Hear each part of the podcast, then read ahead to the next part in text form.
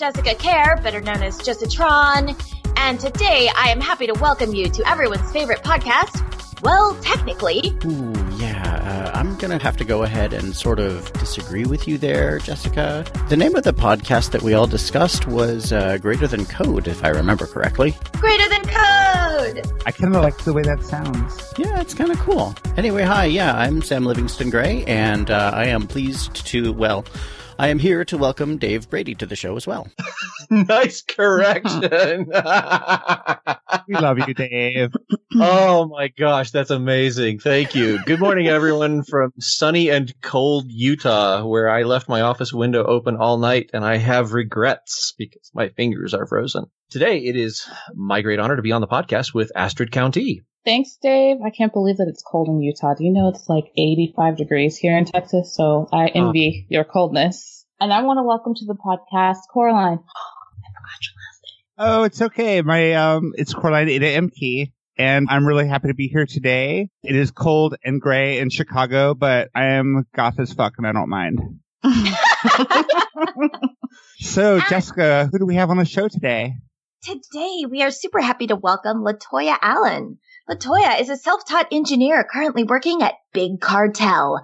She's also the founder of She Nomads, a community of underrepresented folks in tech and allies who are interested in working remotely. When Latoya isn't working abroad, she can be found in Chicago practicing Muay Thai and organizing local Ruby events. Latoya, you move around a lot, eh? That's the, the She Nomads thing? I do actually. I spent two months working abroad from the UK. Got there three days after Brexit happened. So that was Wow. fascinating to see up close. Then I worked from uh, Tel Aviv in Israel, Barcelona and Bilbao in Spain, uh, Lisbon, Portugal, and Oslo in Norway. Um, Latoya, I had the honor of being on the She Nomads podcast, and I will never forget at the end, you were like, so since you do work remote, what are some of the places where you have worked? And I'm like, my living room. well, I was just It- surprised it- Not even the kitchen. it never actually occurred to me that yes, I can be anywhere and I can actually like I make a tax salary. I could travel. I could go to interesting places outside of Ohio and Indiana and um like see some of the world and just you know work my nine or ten hours and be good. Well, that and it's so much cheaper. Like I actually saved money this summer. I rented out my apartment, which I know is not something everyone is interested in, but like I rented out my apartment. And then, you know, when you're in Lisbon and a glass of wine is $2 and a meal for a hearty, like full three course meal for three people is like $15, you're going to save some money. Whoa, I want to go to Portugal now. I have all of the suggestions. If you ever go, please email me. Excellent. So, Latoya, one reason we wanted you to come on the show is because we read your article on Wired and Medium about hiring and job posting. Do you want to tell us about what inspired you to write that? Yeah, particularly? absolutely. So I was lying in bed on a Sunday evening thinking about just ranting on Twitter because I was annoyed. Another woman that I know who started tech around the same time I did left tech. She decided to switch to go back to school for accounting because she felt like there wasn't a space for her here. And a part of that is because the job hunt was just very difficult for her. And when I talked to her about it, I was looking through careers pages and I realized how uninviting they were to people. The article is called Dear Tech Companies Focus on Diversity, Not Foosball. And I basically, you know, looked at a bunch of careers pages on the internet and I noticed some common themes that I talk about in the article. For example, apparently people in tech really love foosball. They really love ping pong. They really love beer. There was actually a careers page that I saw that had a DJ booth in the middle of the office and an open bottle of champagne. So feeling like you're working at a frat house isn't enough for you. You can feel like you work at a nightclub. Awesome. Nice. Where do I sign up to flee? Yeah. So, I mean, if you're, you know, not that kind of person, you're not going to fit in there. It's hard enough fitting in tech, I think, if you're not a person that lives at the intersection of the majority. So it's like, I can see why women leave. You know, what's the point of going and getting hired somewhere where you're not going to fit in? Your reviews are going to be bad. You're going to be underpaid, overworked, and underappreciated. And a part of that is because you just don't fit into that culture. I've heard in interviews, sadly, interviews that I have been a part of after the interview, it's like, well, do you think there's someone that you'd want to have a beer with? And I can't believe it. It's 2016 and we're still asking questions like that as part of an interview process. Mm-hmm. Absolutely.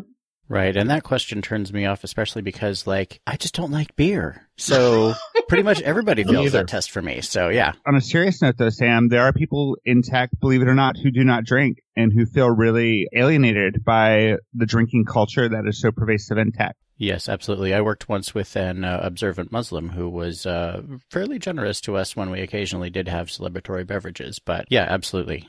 I was actually reading something just yesterday and it was, it's kind of related. It's a woman who was asking this question of, I had to move with my husband. She works in technology. So she's been out of work for like 15 months and she wants to go back to work, but she just found out she's pregnant and she's really worried about how she's supposed to go find a job. And I think that like to your point, Latoya, if you're looking at a careers page and there's a bunch of people drinking and popping bottles of champagne and you're an expecting mom, that's not exactly the environment that you feel like you're going to be able to fit in or maybe meet new people that you're going to enjoy working with if you know the idea is everybody's having a party and you're about to have a family Absolutely. Something else I talked about in the article would be the order that the benefits appear in. So, for example, if you look, a lot of times they talk about food and alcohol before they talk about things like maternity leave, paternity leave, or partner leave, because, you know, not everyone is having a child with a member of the opposite sex. So when I see alcohol show up or, you know, or free lunch, that's great. But like, what happens if I get pregnant and have a baby? yeah You know? yeah Yeah, and then even if you might enjoy a party now, where are you going to be in five years? And can you really find a future at a company where everyone looks like they're 22? I'm a developer of a certain age, and um, I can definitely see ageism creeping in, especially in the startup culture. Not just in like the faces that I see on a development team where everyone seems to be 25, but also the fact that people my age don't tend to be developers anymore. Um, they go into management or they go off and write books, or they do something else. So I don't have a lot of peers who are my age. And then there's this assumption that if you work at a startup, you're willing to work 60, 70 hours a week. And I have a life. I have a life that I've developed for Mhm. myself. I'm too old for that crap. Me too. I mean, I don't really have a life, but um I'd like to develop one at some point. But I'm also, you know, like I'm 36. I'm not in the mood to I just don't want to be around a bunch of 21 year olds who are in that mentality. Not to sound ageist or anything like that, but it's like if you're looking for a specific sort of person, I just know at my age like I'm not going to fit in in that environment or I won't last long. And maybe they really are targeting the people who do have 60, 70 hours a week. I mean, maybe that's part of the message here of if you want work life balance, we don't want you. In which case, great. Thank you for letting me know that Right, I don't want you either. Yeah, self selection.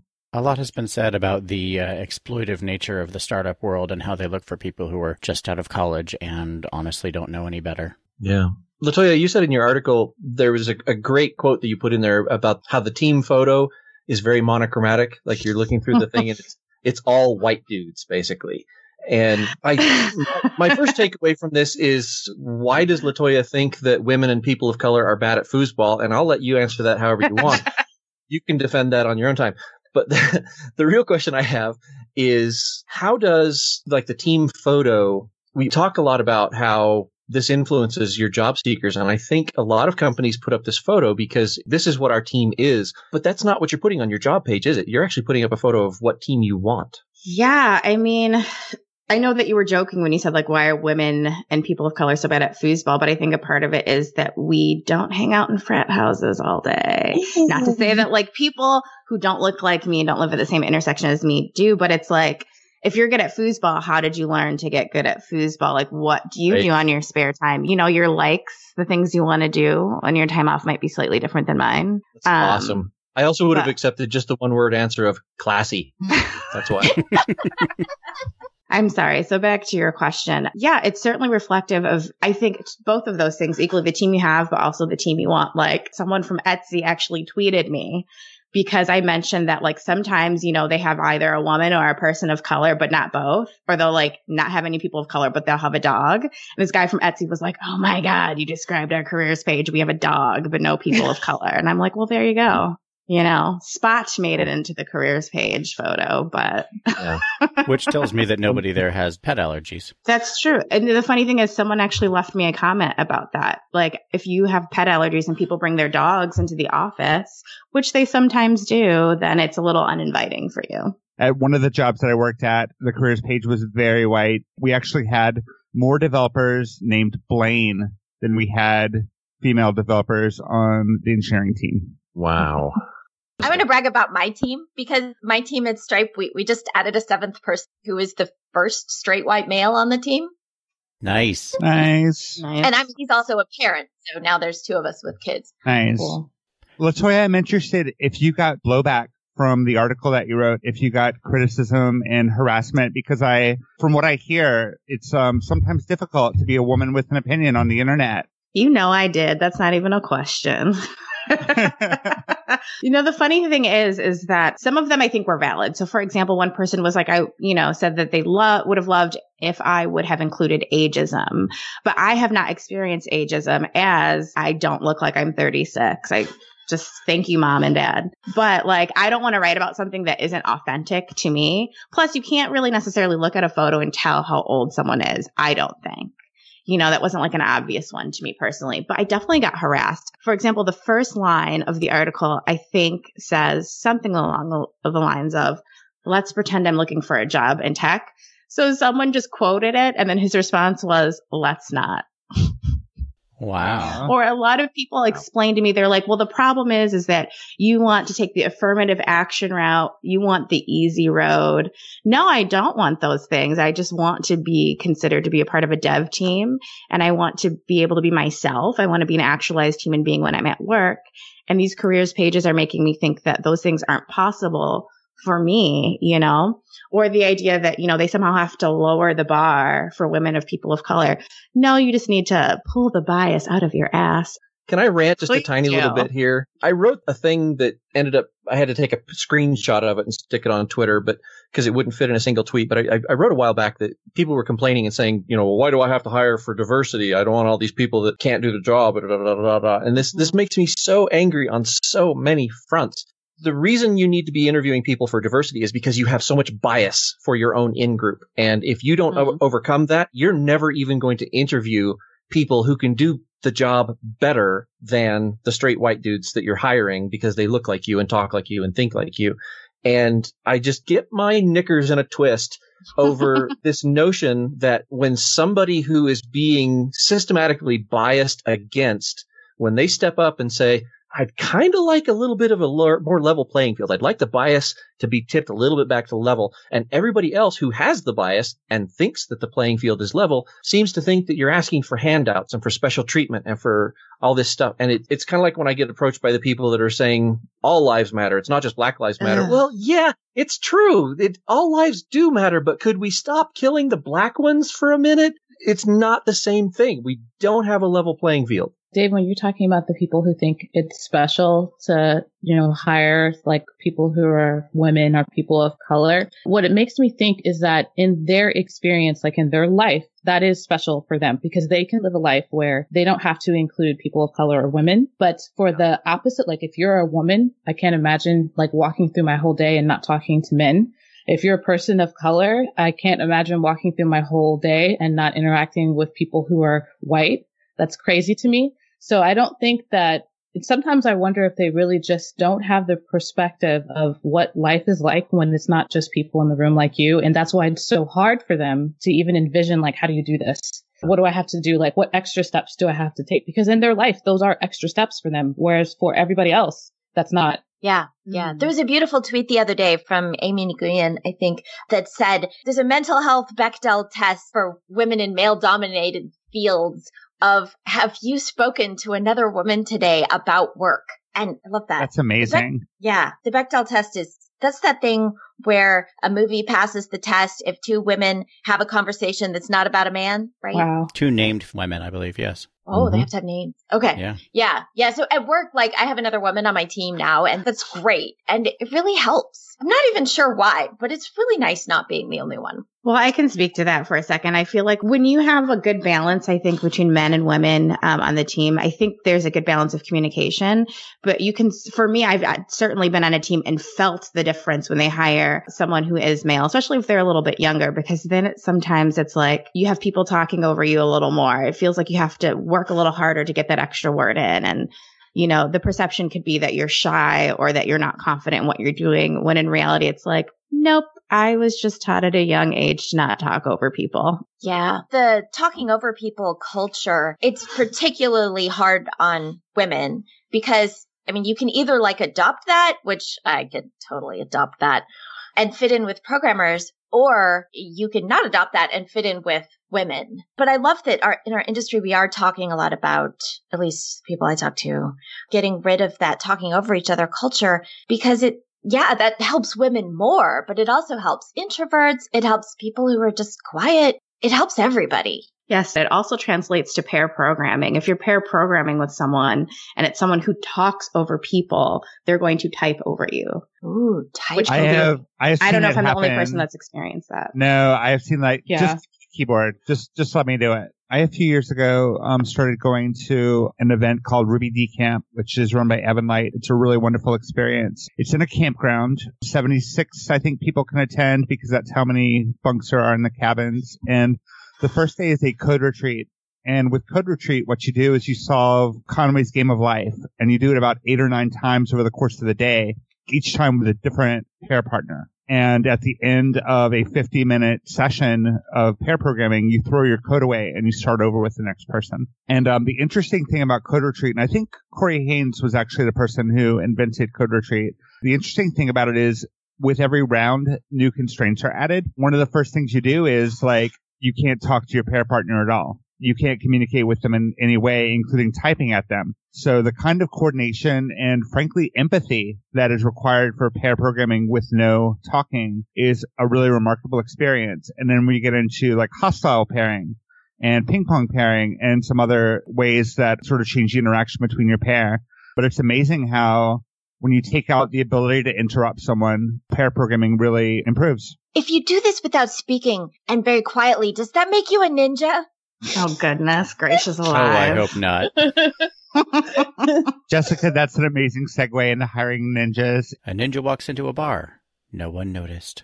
Here at Greater Than Code, we don't have real commercials because we are listener supported. We want to say thank you to our patrons. In particular, today we would like to thank writer Timberlake from Indiana. Writer, thank you for making Greater Than Code greater. We also mentioned earlier, no, okay, I mentioned that like changing the culture from one of interrupting to less interrupting and not talking over each other helps everyone. And that's also the case with improving your job postings because you're not lowering the bar by doing that. You're making it more welcoming to everyone. And you don't only help women and minorities. You help everyone feel welcome because one of the things that I really liked about your article, Latoya, was this isn't just about the people in underrepresented groups. It's about anyone who empathizes with them. Yes, and it's not even for the most part anyone who necessarily empathizes with them. I mean, yes, absolutely that is, but it's like not everyone wants to work in that environment. Even if you are a cisgendered straight white male, that doesn't mean that you want to work in that environment. Some people just like quiet and calm and getting work done and going home at the end of the day and doing whatever they want and not working 80 hour weeks. Actually, when I read your article, I really, really loved it and identified with it because for years I've done pretty similar evaluation process where when I when I hear from a recruiter, I'll go check out the company's about page and I'll perform the count on at least the visible aspects that I can discern.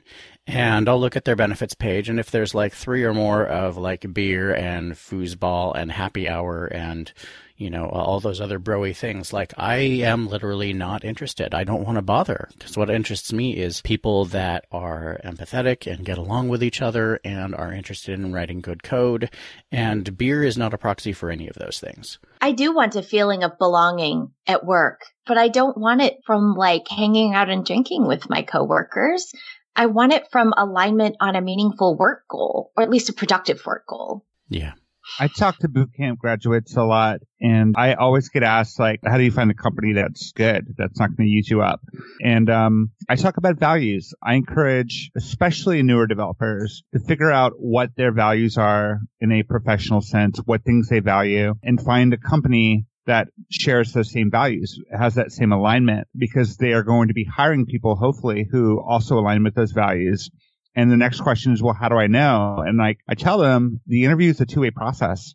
The interview is your opportunity to learn what is important to a company, what is important to your managers, what is important to the teammates. We have a lot of privilege as developers. We're very mobile and not so much when you're entry level when you're early career developer, but you can ask those questions and as you advance in your career, you can get better and better matches with your value system.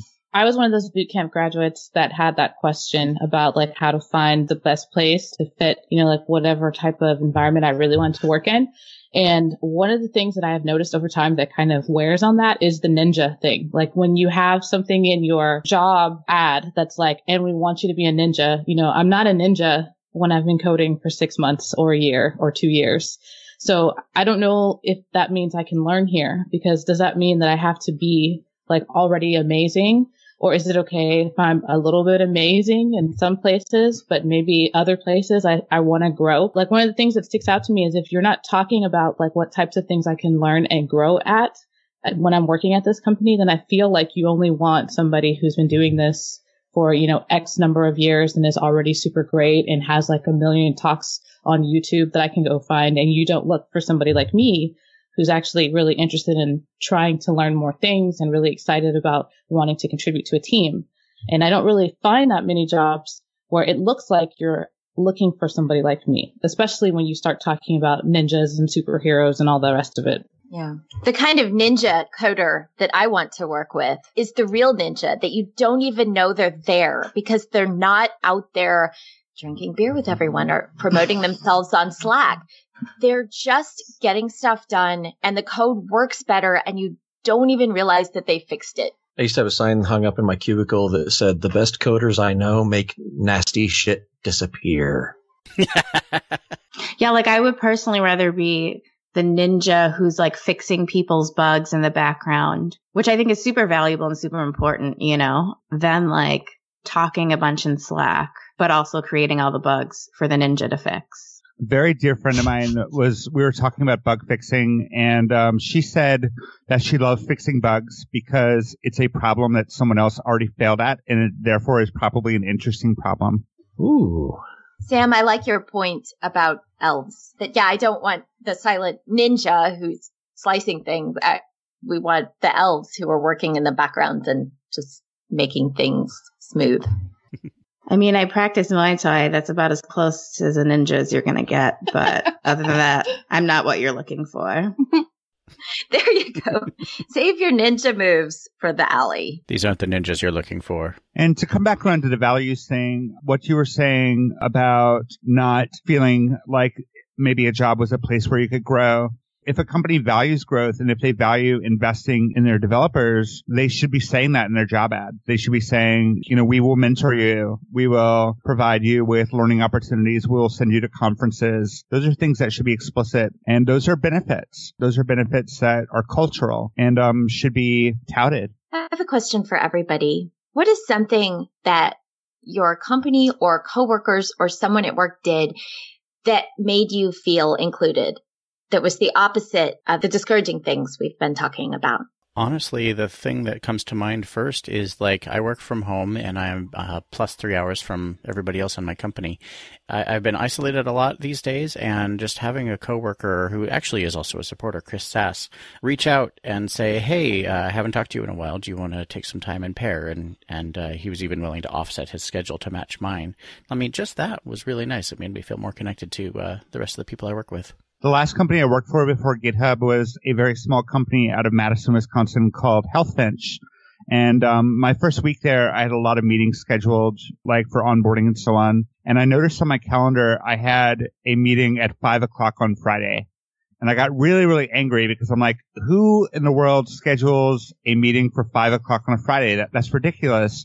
And it was called Stand Down. And I'm like, oh, so it's like a retrospective or something like that. I was really annoyed. So Friday at five o'clock came around and I get on video chat and it's my entire team just hanging out and just talking, not about work, just like getting to know one another and talking about things that they were going to do that weekend and sharing funny stories and sometimes even playing guitar.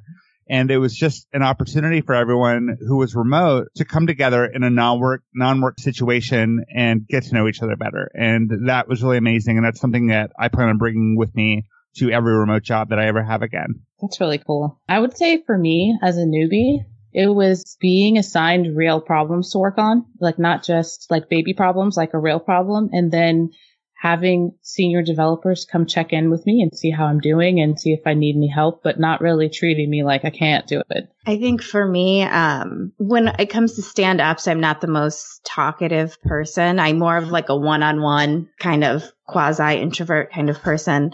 So for me, I really appreciate it when someone who I've had a discussion with about a problem or about um, the way to solve it says, you know, and I have to give credit where credit was due. This was actually Latoya's idea because I may not, especially depending on the personalities, they may not say as much when we're in that group setting and I should probably speak up a little bit more, but it's just nice to know that you're included in that way. Yesterday, one of my teammates pinged me in Slack, Hey, you look kind of sad in that meeting today. Are you okay? Mm-hmm. That was cool. Oh. Wait a minute. You mean developers have emotions, Jessica? yes, we are allowed to be sad. Ninjas aren't supposed to have emotions. and rock stars just have lots and lots of drugs. But no brown M&Ms. I will give a shout out on the show to the first listener who tells me what that's a reference to. Sam, you said something a, a, little while ago that I thought was absolutely fantastic. You, you said beer is not a proxy for something, something that you wanted. And I really like that thought because like I don't have a problem with companies that say, come be a rock star, come be a ninja, come be a robot, come be a pirate. I don't know what, you know, come be a monkey. I don't know. You know they're, they're being silly. They're being they're frivolous. They're having fun. And that's, that's great. I tend to be a little bit of a spaz and I, I like, you know, frivolous and fun and adventurous. But when you say proxy, all of that kind of becomes meaningless. I, I, I don't want ninjas as a proxy for diversity. I don't want rock stars as a proxy for diversity. I don't want that. Uh, I don't want foosball as a proxy for diversity. I think I would love to be on a team that was diverse and had foosball ninjas on it. I think that would be more fun, but not as a proxy. Does that make sense? Yeah, as you were talking, I was uh, I found myself typing the word signaling into the chat, and I think signaling is really what's going on here. When companies use words like uh, Ninja and Rockstar, or when they put pictures of dogs and foosball tables in, what they're doing is that they are signaling a certain kind of culture. And I mean, really, Latoya, that's what you were complaining about in the first place, right, with your Wired article? Yes, absolutely. I want to talk about signaling for a second because I think signaling is one of those things that is understood by underrepresented people in tech naturally and instinctively, and maybe not something that comes to mind for the majority. But signaling is a way that we can kind of, through a back channel, indicate to each other or an employer to a um, potential employee or a open source project to a potential contributor that you are free and safe and encouraged to bring your whole self to this situation. Yeah. Yeah you belong here. Exactly. It's um, you belong here. We're not going to belittle you. We're not going to strip away things that make you unique. We're going to celebrate you and engage you at every level. Yeah, yeah, and the thing is, it's like if you don't conform to their sense of what your identity should be, you're going to have problems. Is a signal that I get, you know. And sometimes yeah. I wonder if it's blatant, if they don't want you know, I mean, I, I'm confident that sometimes it's blatant and sometimes they don't want people who aren't like them for whatever reason. And I think sometimes it's accidental. I think sometimes companies look at what's working for other companies and they're just like, okay, let's kind of make our careers page like this super awesome Silicon Valley company is doing because they're in Silicon Valley. So they must be doing everything correctly. And that's just not the case. So that's, sometimes it's cargo culting? Cargo Absolutely. culting. Mm-hmm. I'm not familiar. Oh, oh, I love this phrase because it comes out of like, there was like, and this is probably a, a, a, legend, but whatever. Supposedly there was a tribe in like the Pacific Islands that it was used as like a staging base for supplies in like World War II or something. And there were like planes that would drop supplies there and there were troops manning the airfield and the troops would like wave these lights around and then the planes would drop the supplies there and then the army would use the supplies, whatever. And supposedly after the war was over, some of the people who lived on the island would get lights and wave them around in the hope that the plane would drop supplies. But it really just means copying what other people are doing without knowing why they did it that way. Just figuring, well, it worked for them, so it'll work for me. Yeah. Got it. Yeah. What if it makes sense to use really strong signals in a job ad because you're trying to hire like one or two people and you don't need to attract everyone mildly. You need to attract a few people strongly. Mm-hmm. That's good marketing. Yeah. It's funny that you say marketing because, in a sense, isn't that what it is? You're marketing to potential employees, right? So if your Mhm. startup has a marketing department, why not get with them and say, Hey, what can we do to better attract someone who we're looking for? For example, if you're looking for more people of color, if you're looking for women, then you make up a fake profile. This is a marketing thing that I've learned recently. You make up a fake profile of this person, like, Oh, we want this woman named Samantha. She lives in Chicago. She has dog allergies, whatever. Um, you make a fake profile and then you base your marketing piece on what this person would want. And it would be so great if tech companies could just do that, but they can't. So that's why I had to do something, you know, about it. And I decided to create a job board. I'm not sure if this is a good time to segment into that or not, but It's a I'll let great for time it. to The job Yes, board, absolutely. the job Yes. board. Yes. So once I wrote the Medium article, all of a sudden I had a ton of people contacting me and asking me what to look for in jobs. And then I also had companies contacting me, asking me how they can attract more diverse clients.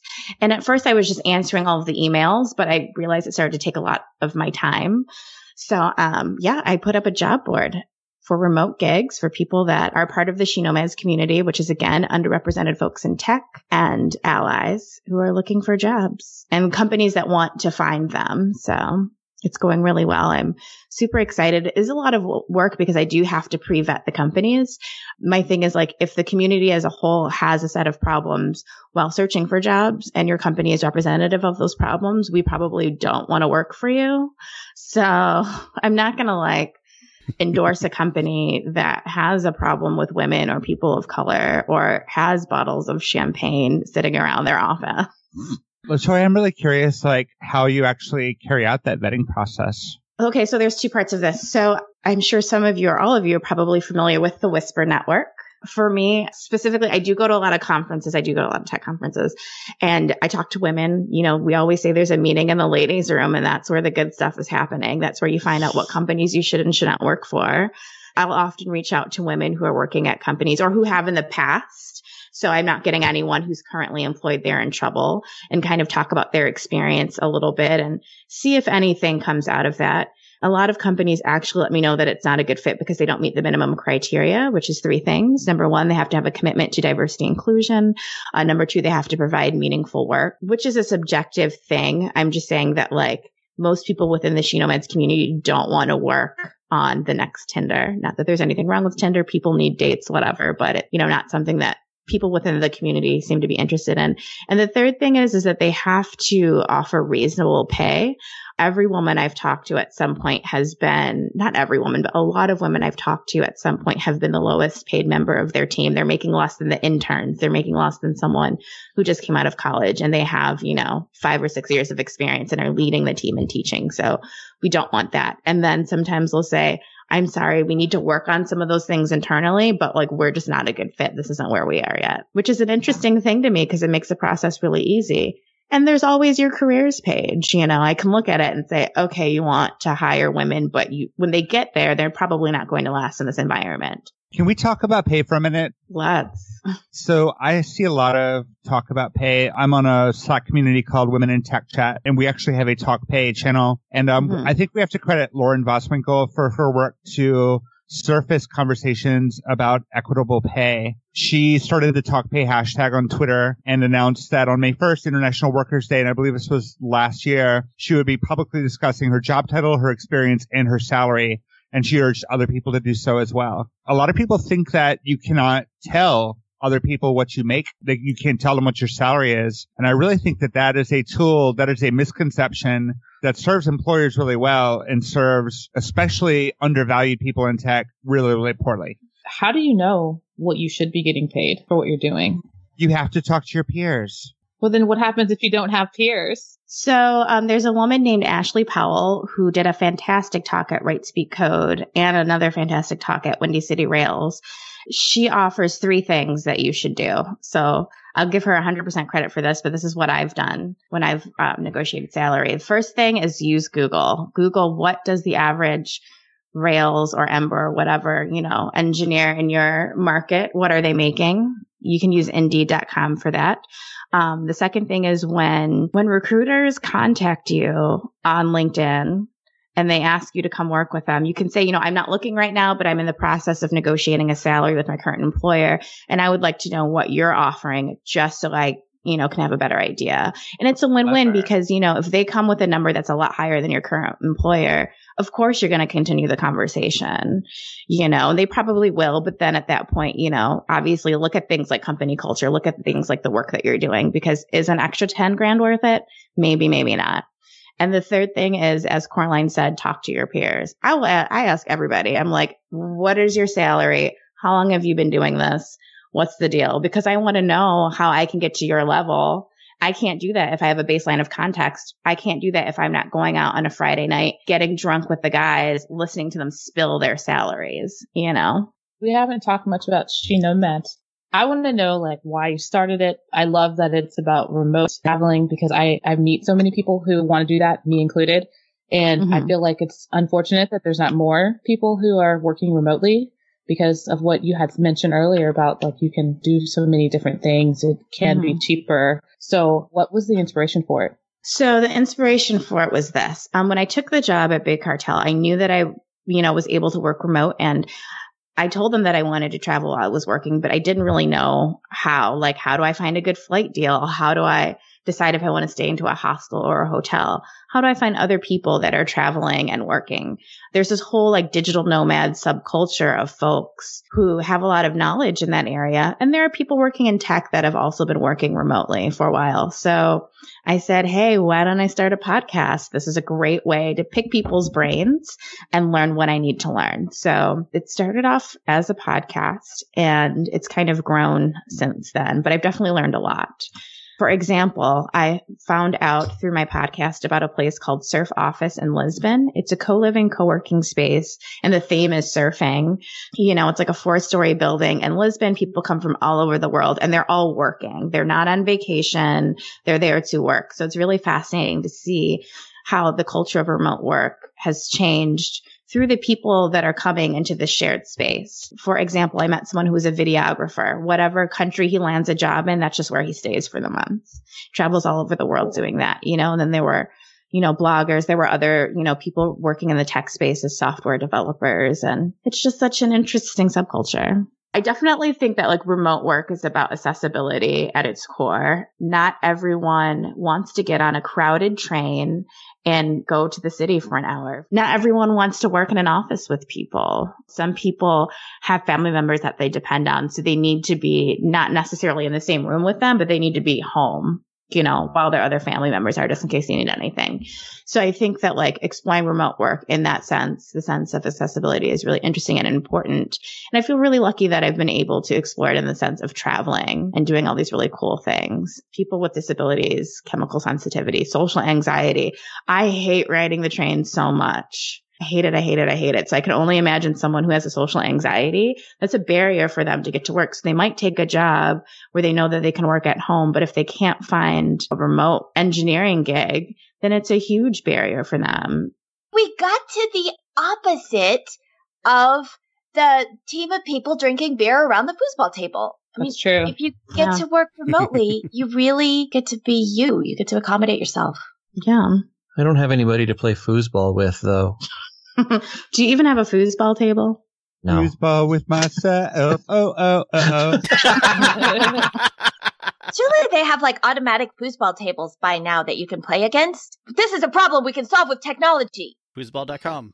Jessica, you just spawned a, a Silicon Valley startup for saying that out loud. Thank you a lot. They're all busy. Let's get some real work done. Latoya, how long have you been working remotely? I've been working remotely for a little over a year now. Would you ever go back? Never say never. Um, I think right now I'm very happy working remotely. You know, I really love to do things like my yoga, my kickboxing, you know, hang out with my plants, light my incense, whatever. And I can't do that at work. Can you imagine me coming to work with plants, incense, and my little crystals, weirding everyone out? No, you cannot. So for me and where I am in my lifestyle right now, it's pretty important that I have the freedom to make my own schedule and work from home. So one of the things that people say to me about working remotely is that they're afraid that they'll be like lonely or they'll be bored. So mm-hmm. what would you say to somebody who told you that? When you're working remotely, communication is very important. Very, very important. So I think that, you know, whether it's through Slack or HipChat or Google Hangouts, you're going to have meetings. You're going to have times where you need to talk to someone else. Like the company that I work at, if you're pair programming, you're just not going to get lonely because you're interacting with someone the entire time. Also, I always recommend that people lean towards companies that get the entire crew together at least once a year because just having that additional face to face time, there's something about it that makes you feel included and a little less lonely, even though you're working by yourself. Yeah, I love meetups. And like after a day at work, I'm too tired to go to a programming meetup. But after a day of working by myself, I can do that social. Yes, I will say that there's a meetup called Women in Tech Wellness that I started in Chicago. So if anyone listening is in Chicago and you want to go to a meetup and you want to interact with other folks in tech, but you don't want to write code, we meet once a month at Braintree. You don't even have to bring your yoga mat because we supply them. And there's a fantastic yoga instructor. And then after we just talk. So women in tech wellness. So cool. Cool. Awesome. Okay. So it's time for another shout out. This week we want to take another minute to thank one of our $10 level patrons, Kurtis Rainbolt Greene. Kurtis is krainboltgreene on the Twitters, and it is people like him that help put us in the position to keep delivering you shows like this one. Thank you, Kurtis, and thank you to all of our awesome contributors. And now for the takeaways. Dave wants to go first. I really enjoyed this call today. And the thing that I'm really going to take away and think about really hard is this notion of signaling. I tried, hopefully Mandy will have edited this out of the podcast, but I took two really awful stabs at trying to explain a, a concept that I was trying to tease apart here and I couldn't. And that means that I need to go think about it some more.